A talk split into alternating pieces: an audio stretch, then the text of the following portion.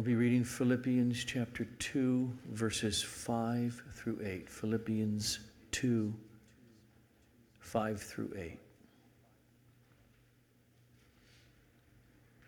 Have this mind among yourselves, which is yours in Christ Jesus, who, though he was in the form of God, did not count equality with God a thing to be grasped, but emptied himself by taking the form of a servant, being born in the likeness of men, and being found in human form, he humbled himself by becoming obedient to the point of death even death on a cross. Let's pray.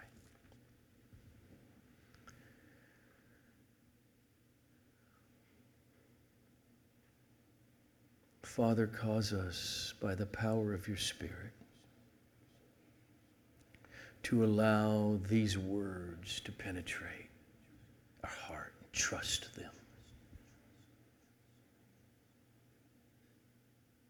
Cause us to be those who fall into your arms as an infant trusts their mothers. That we would believe you. We would believe who you are and we would believe your otherworldly love, care for us who are in your Son. Do it this morning in us and amongst us. Amen. when St. Augustine, back in the late 300s, early 400s, was, was asked to list essential principles of the Christian life, he said, First is humility. Second is humility. Third is humility. And this is the main point of this passage. It begins back in at least verse 3.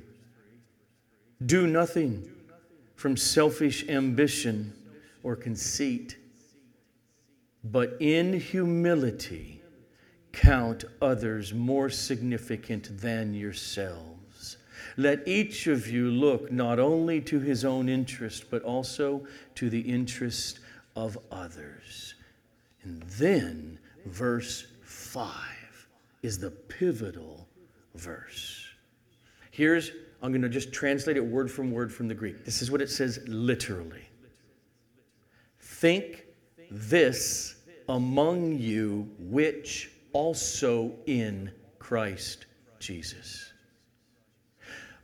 Which it may mean have this mind, have this attitude, which was also in Christ, his attitude. In other words, imitate the attitude of Jesus, which then he's going to lay out here in this text. Or it may mean have this mindset, the mindset that Paul commanded us in verses 1 through 4.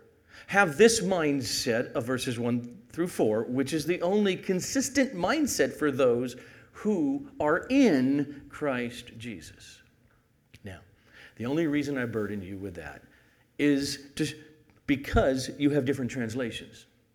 For instance, if you have an ESV, it translates it this way Have this mind among yourselves, which is yours in Jesus. The New American Standard Bible translates it have this attitude in yourselves, which was also in Christ Jesus. The NIV, your attitude should be the same as that of Christ Jesus. And then he, that's what follows. I think the New American, the NIV, or really what Paul is saying, particularly because of the context of humility, but ultimately it doesn't make a big deal. Okay? But he's going to lay out Jesus as an example of humility. And so this morning, what I want to do is focus on understanding verses 6 through 8. Christ's self humbly. But as we do, just keep there in the back of your mind, so also you. But we're going to go to not look at ourselves this morning, but to look at Christ. So, if you're there, Philippians 2, verse 6, referring to Jesus, there are three crucial terms in this verse we're going to look at. Who, though he was in the, here's the first one, form of God, he did not count, here's the second one, equality with God a thing to be, and here's the third one, grasped. So, first, the first two terms, morphe, translated form, form of God, and isos, translated equality. It means equal. When he says Jesus was in the morphe or the form of God, that, that, that word means a form of something which truly and fully expresses the being of that. This is Paul's way of saying Jesus was in the mode of existence of God. That's his essence, morphe of God. The second word is isos. He did not count his equalness identity as God, his equality with God. And clearly referring back to what he just said, though he existed in the form of God, Paul is making it clear that Jesus is pre existent, referring to his eternal equality with God as God. Before the Holy Spirit came upon the Virgin Mary, this person, Jesus, the Christ was eternally clothed in divine glory. So he is. So, if you would, I want you to turn over to the Gospel of John, chapter 17, for a moment. Here's Jesus within 24 hours of his suffering and death after the Lord's Supper, praying to the Father verses 4 and 5.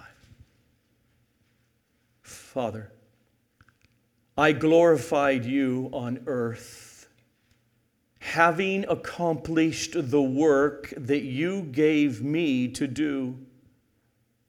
And now, Father, glorify me in your own presence with the glory that I had with you before the world existed.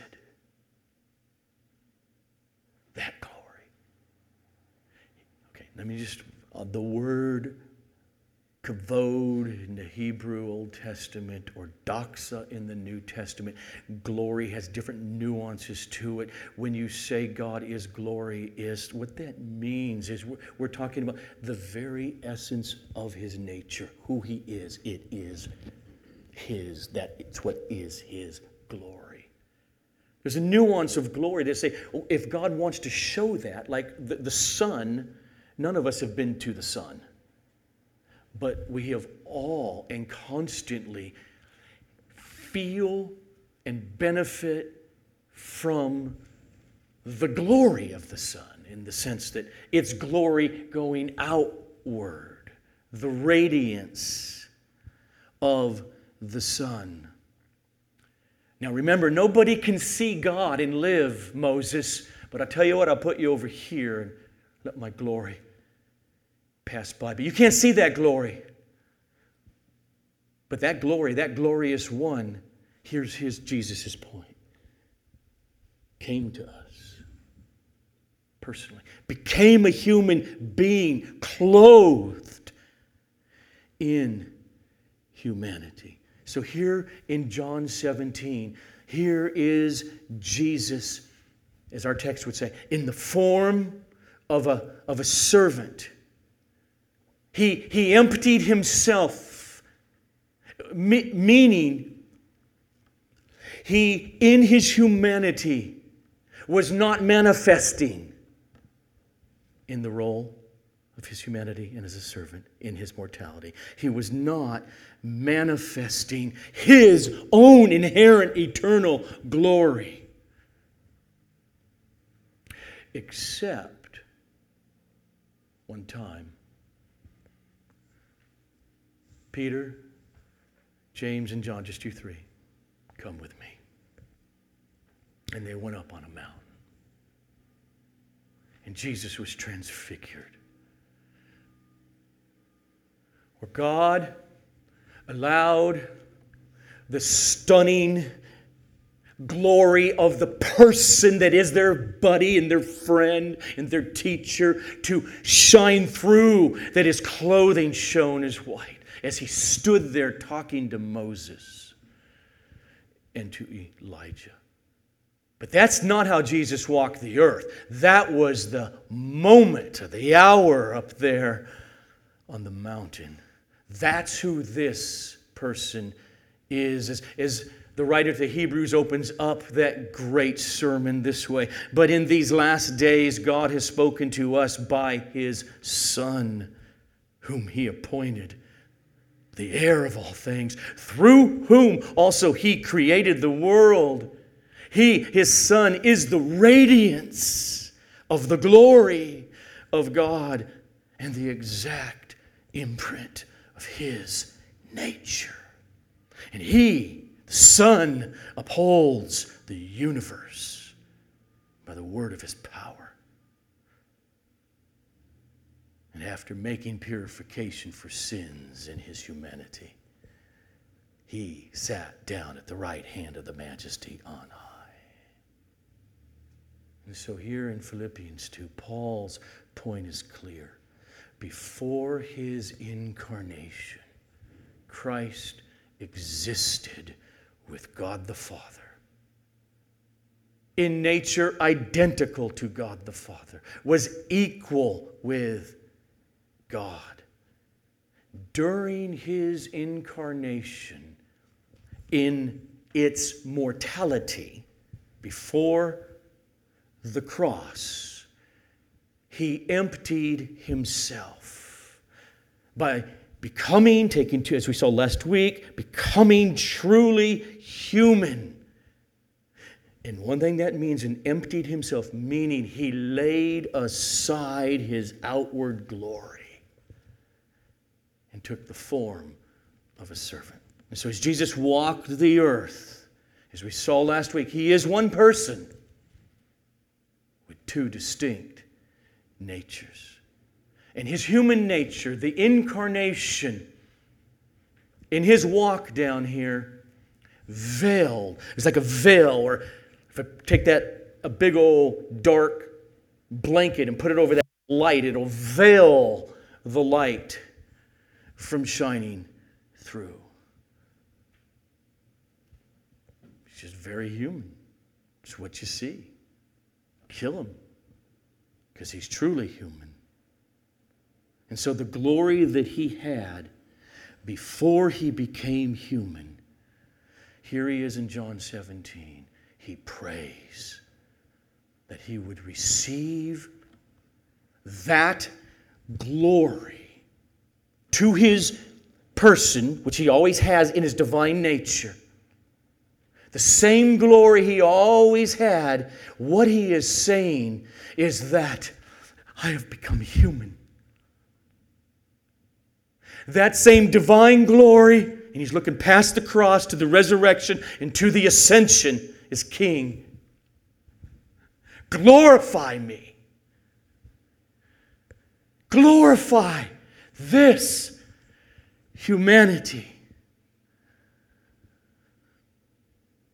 And so I just want to, we're going to come back to our passage in Philippians just but let me read the rest of what Paul says here in Philippians 2. It's where it goes. Listen to it.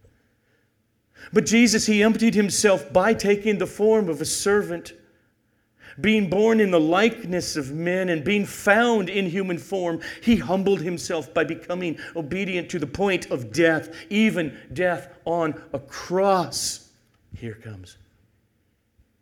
And therefore, God has highly exalted him.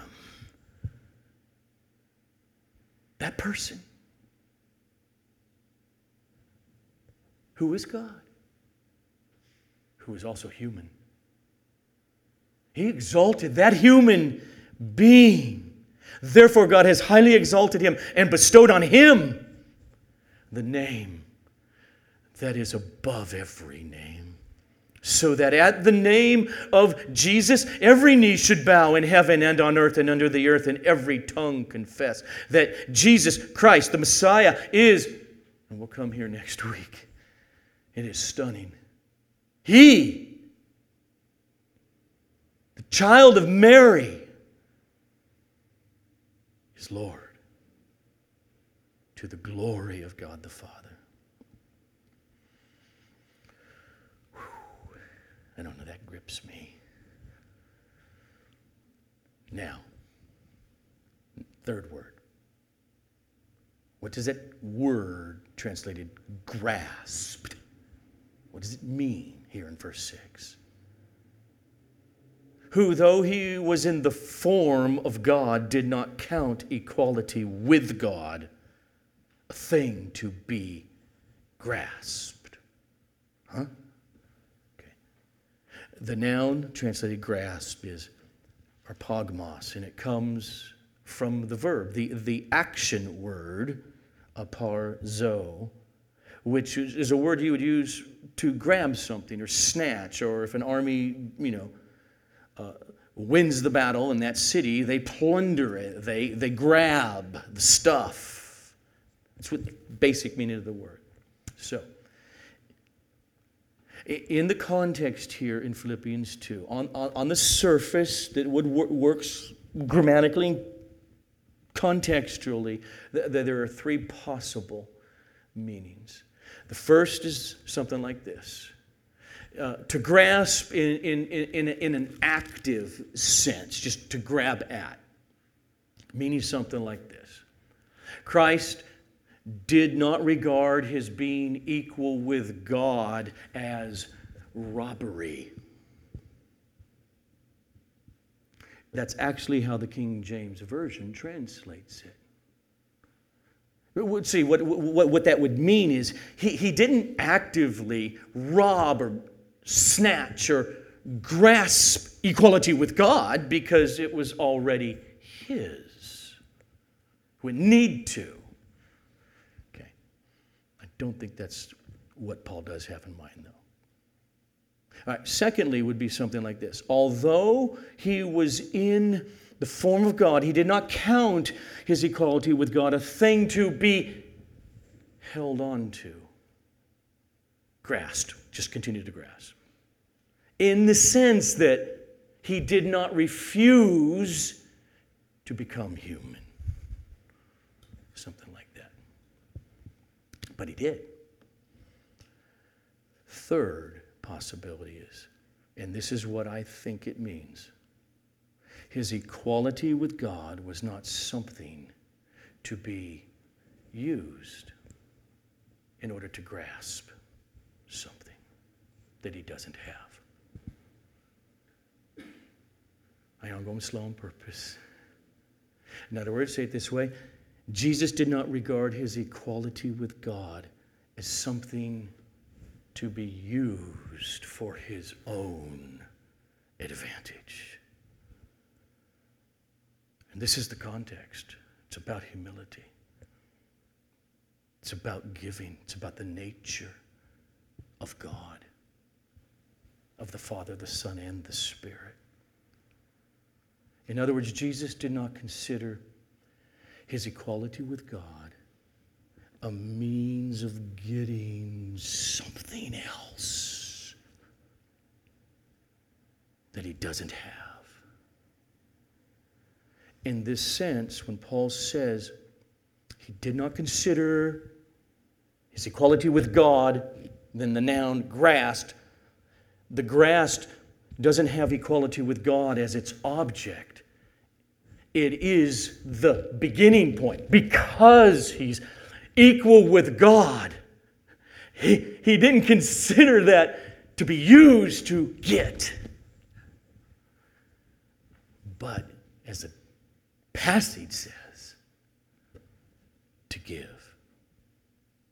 He did not consider let my divine nature be used to go gain some stuff from creation that I don't have.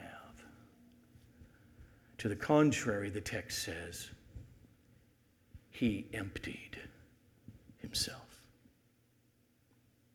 Now, there it goes something like this. Because, precisely because he was in the form of God. The one who became a man, precisely because of his divine nature.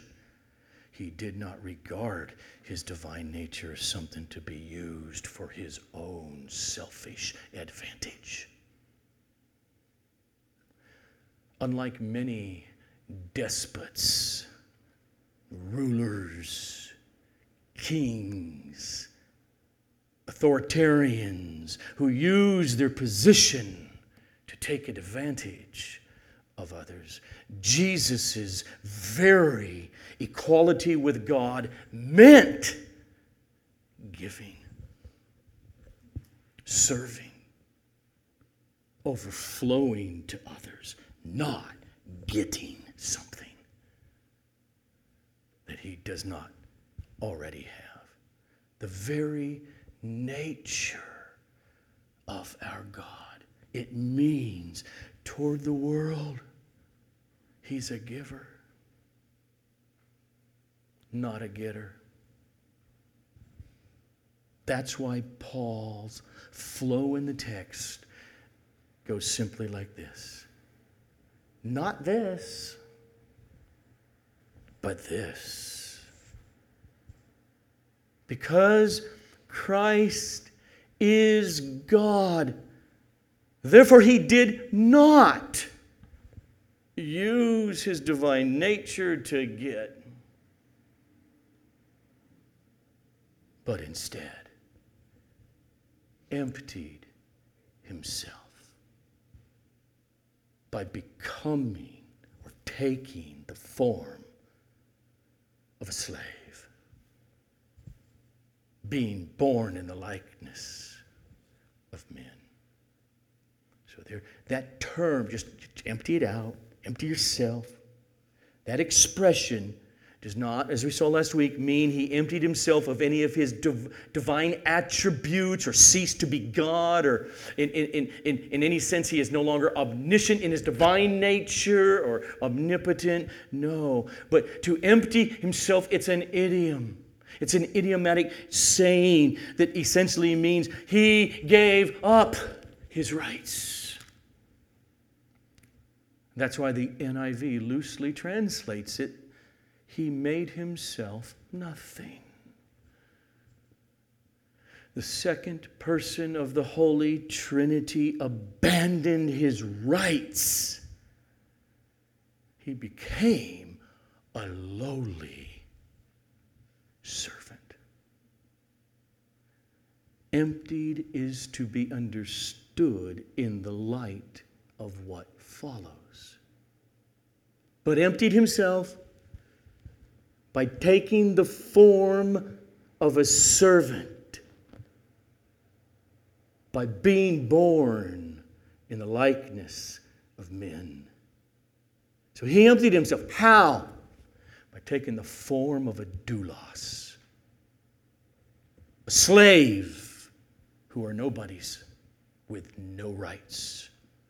When the pre existent Jesus emptied himself by embracing the divine plan of the incarnation, he became a slave with no rights. Remember last week? Paul does not say he changed his divine nature into human nature. No. But instead, he took to his person the role of a slave, the role of utter humility.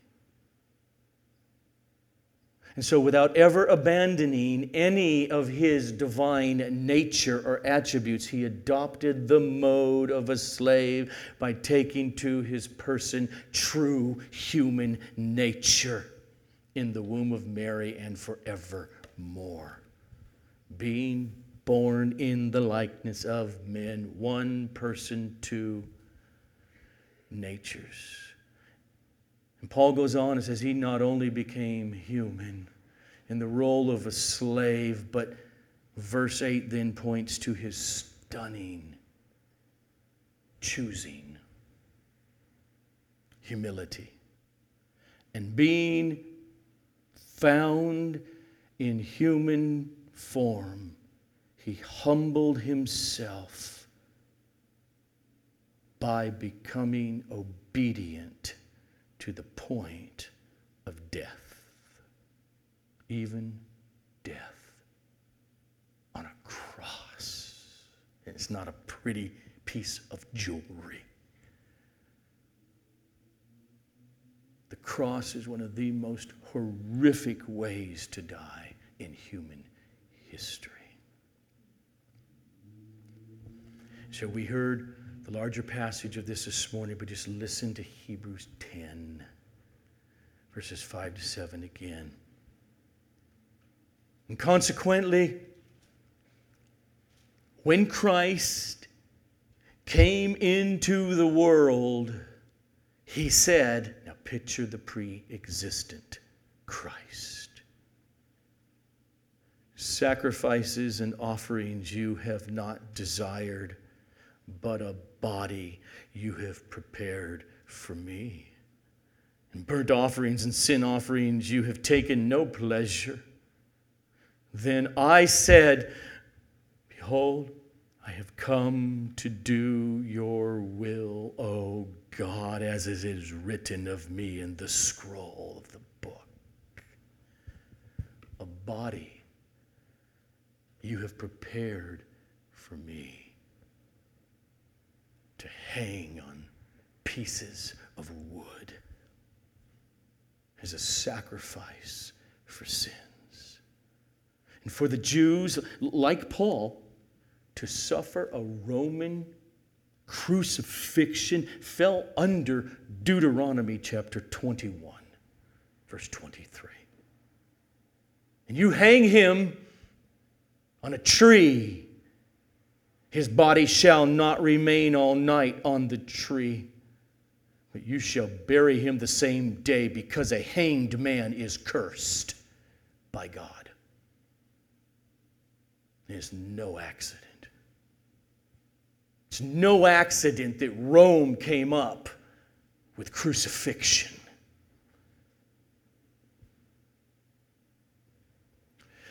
No wonder the cross of Christ was such a stumbling block to the Jews. You say, what? But it became the very core of the doctrine of the atonement for our sins. That's why Paul writes in Galatians 3:13, Christ he redeemed us from the curse of the law by becoming a curse for us. Because it's written, Cursed is everyone who is hanged on a tree. All right, I'm going to go to application in a second. What I want to first do then is just give you my paraphrase again of verses 6 to 8 of where we've gone through and just hear the flow of how I'm understanding these verses. Paul tells us Precisely because Jesus is the pre existent one who has eternally been in glory and in nature God. Therefore, because it is his nature, he did not regard this equality of, of his godness as something to be used for his own advantage. Th- that is, in other words, to use people so that he can grasp at things he doesn't have. No, but instead, because it is what his nature dictates, he gave to the point of taking to himself human nature in the form not of a king but of a slave. And during his human life, this pre existent, all glorious one did not consider his nature as God to be an excuse not to obey the divine plan of his suffering and death. But instead, he humbled himself by submitting for love's sake to death even the brutal, bloody, shameful death on a Roman cross.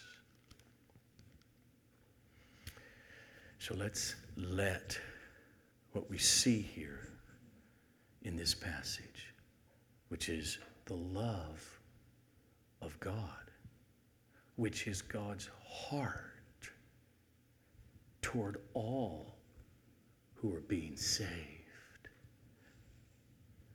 let us let it sink down into our souls. The love that He revealed in the incarnation, in life, in death of His Son. The logic of the passage is simple God's very nature is not to take advantage of you in order to get some need that He has by using you. But the very nature of God that is manifested in Jesus Christ shows us that His nature is to overflow in giving. That's the motive that sent Jesus to the cross. Guys, do you see? If you've seen me, you've seen the Father. God is Father, Son, and Holy Spirit.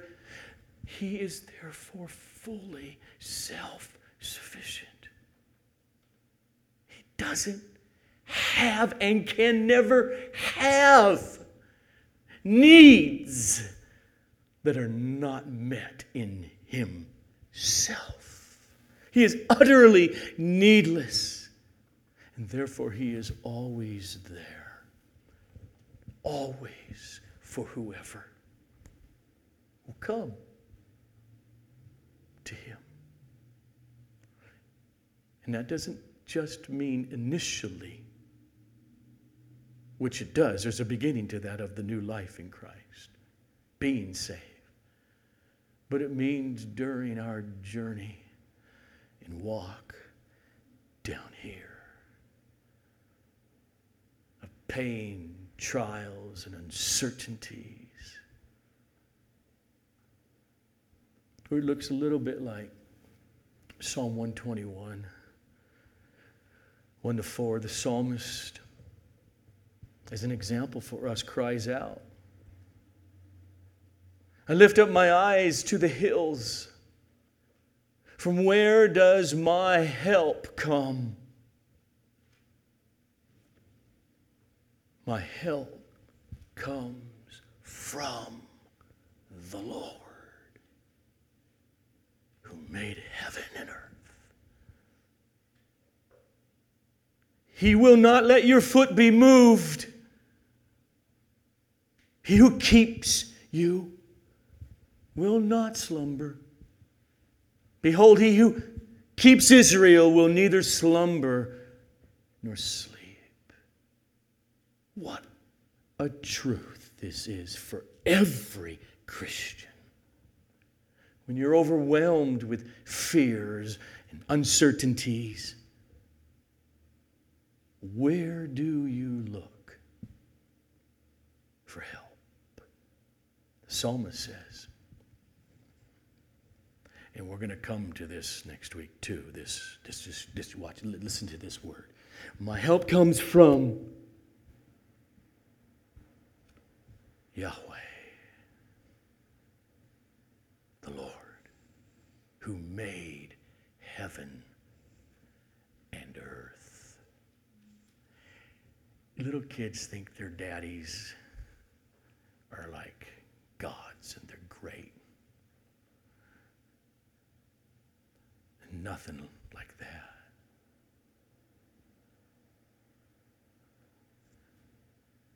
The psalmist reminded himself of two great truths. One is that God is the mighty creator over all your problems of life. That's what he means by he will not let your foot be moved. And the other is, of course, it's anthropomorph. But the whole point is to drive this human language down into our souls. He will never sleep on you. He's never not fully involved in your circumstance.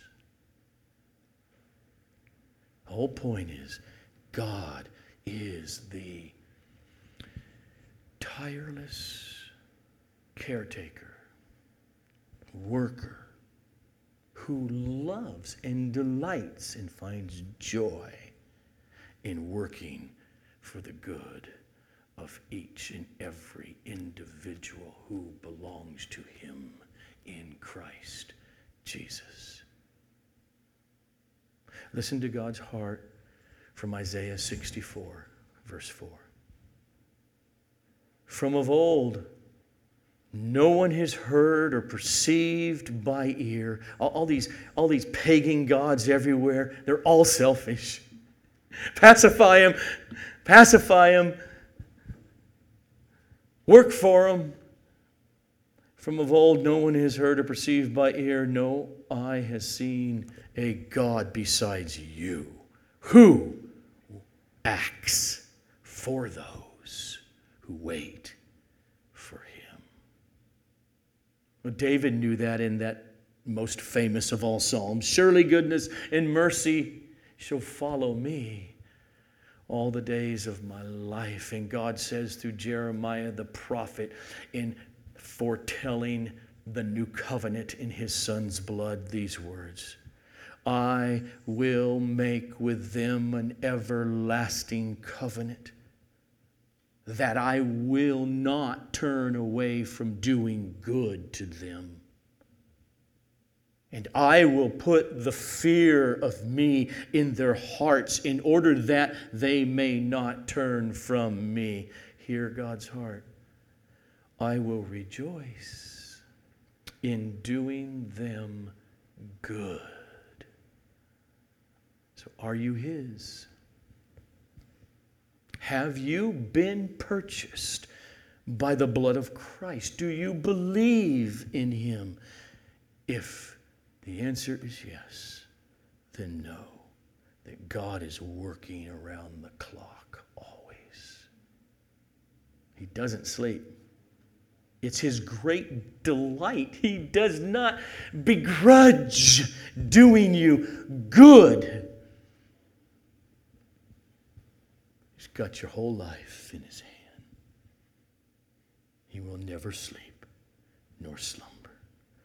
He loves to work for those who wait for him.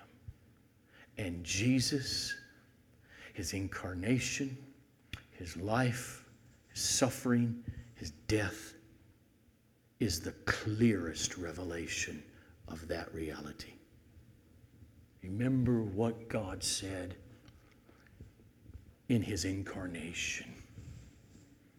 I have not come to be served, but I have come to serve. That's the essence of Jesus' humility. Because he was and is God. Therefore, he came to give, not to get. By taking the form of a servant in order to serve and to give his life as a ransom for many. Oh, may our sovereign, holy, Trinitarian, all powerful God awaken us in the midst of our fears, in the midst of our anxieties, in the midst of our downcast spirits, to the reality that He loves to work for our real, everlasting good. No wonder the Apostle Paul exclaimed,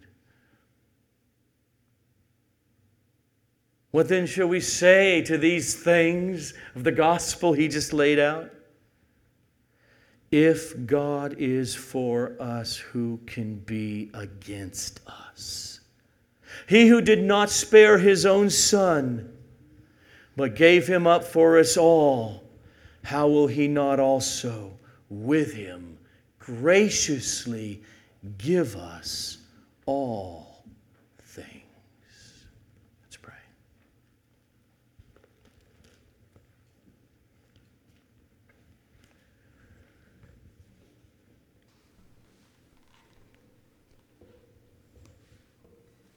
Father, we thank you for the book.